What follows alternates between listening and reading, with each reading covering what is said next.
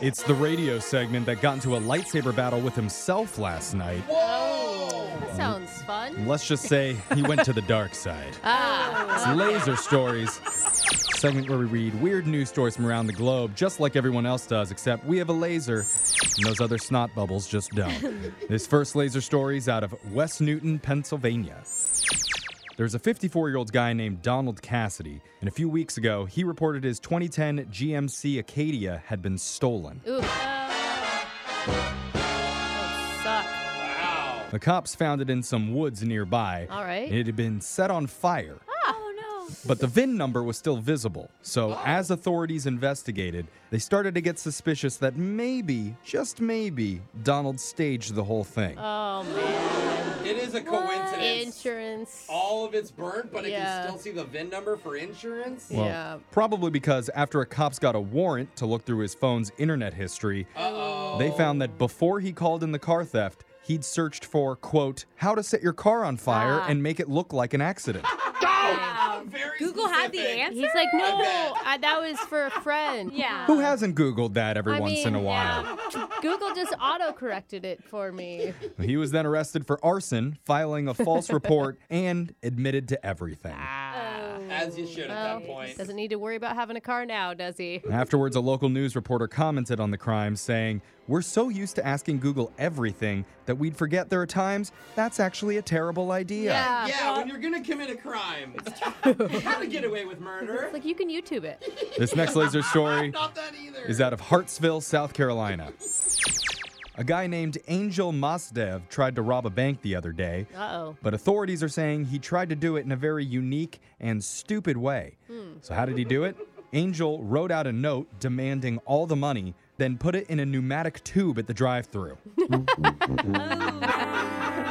man. behind the secure bulletproof So- glass and everything? Could you send back the pin? In his note, he told the tellers to put all the money from his drawers back into the tube, Yeah. or he'd quote, kill. Except Oh, send his gun Ow. through the tube. Oh, Yeah. the thing is, Kindness? the threat lost a lot of its power with the whole, you know, tube thing. Yeah. yeah, literally. And since Angel was only close to the bank and not actually inside of it, the tellers did two things. One, they called the cops. Right. Okay, good. Makes sense. Strong move there.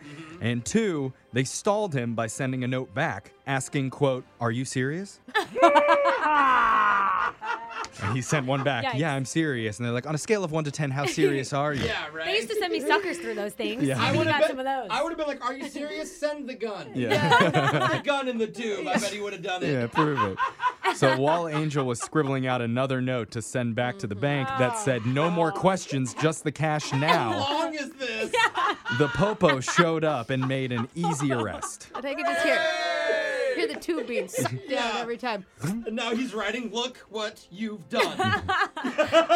Headlines on the next day's newspaper read, The bank job that went whoosh. yeah, I love it. That's really smart of them. This next laser story is out of the amazing world of art. Just four months ago, a Miami based art collector named Pablo Rodriguez Frale spent almost $67,000 on a piece of art. Woo. That's pricey. Jeez. Dang. And this one's much different than others because it's a 10 second piece of video artwork.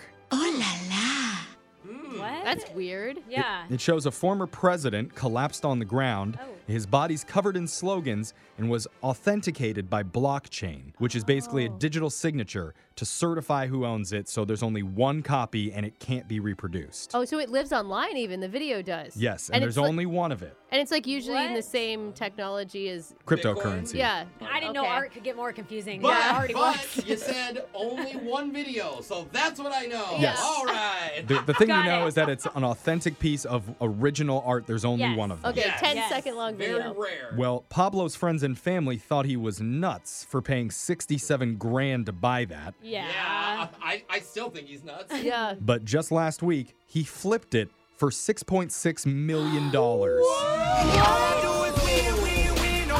Who's stupid now? I don't know. Buying that. Who wants to buy some digital video art with me? Well, Before you do that, investors advise not to spend your entire life savings on the Oh, next sure. 10 second video Yeah. art clip that That's you because find. they want to keep all the money for Yeah, themselves. haters. They say that while big money is currently flowing, the digital art market could be in a price bubble. What? Everything's in a bubble. Yeah. Even we're in a bubble. Come on. Don't buy anything. bubble up, bubble up, bubble.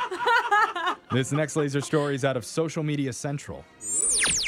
According to a new study out of New York University, the main reason we use social media is the same as the reason why we can train animals to do tricks for food. We're very What? simple, aren't we? That's right, we're addicted to the rewards. Uh, yeah, I would say I'm addicted to my phone. Oh, totally. For animals, the reward is gettle something to eat. That would Actually, also makes work sense. on me Staying too. alive. Yeah.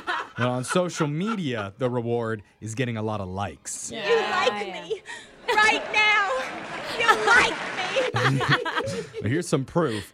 The researchers monitored how frequently people use social media, and when people shared something that got a lot of likes, they started to post much more often. Mm. Uh, Ah, After they put up a post that bombed, it was much less. Yeah, because it's hit to your ego, man. Why did no one like that? As Hmm. a comedian, I'll post a joke sometimes, and if it doesn't have enough likes in the first 10 minutes, I'll just take it down. Yeah. You delete like, it. Look, you know, this is not a joke. That was Hmm. a mistake. Not gonna It's a do it. mistake. Yeah. and then if it has a lot, I'm like, ooh, I may take this to the stage. Yes.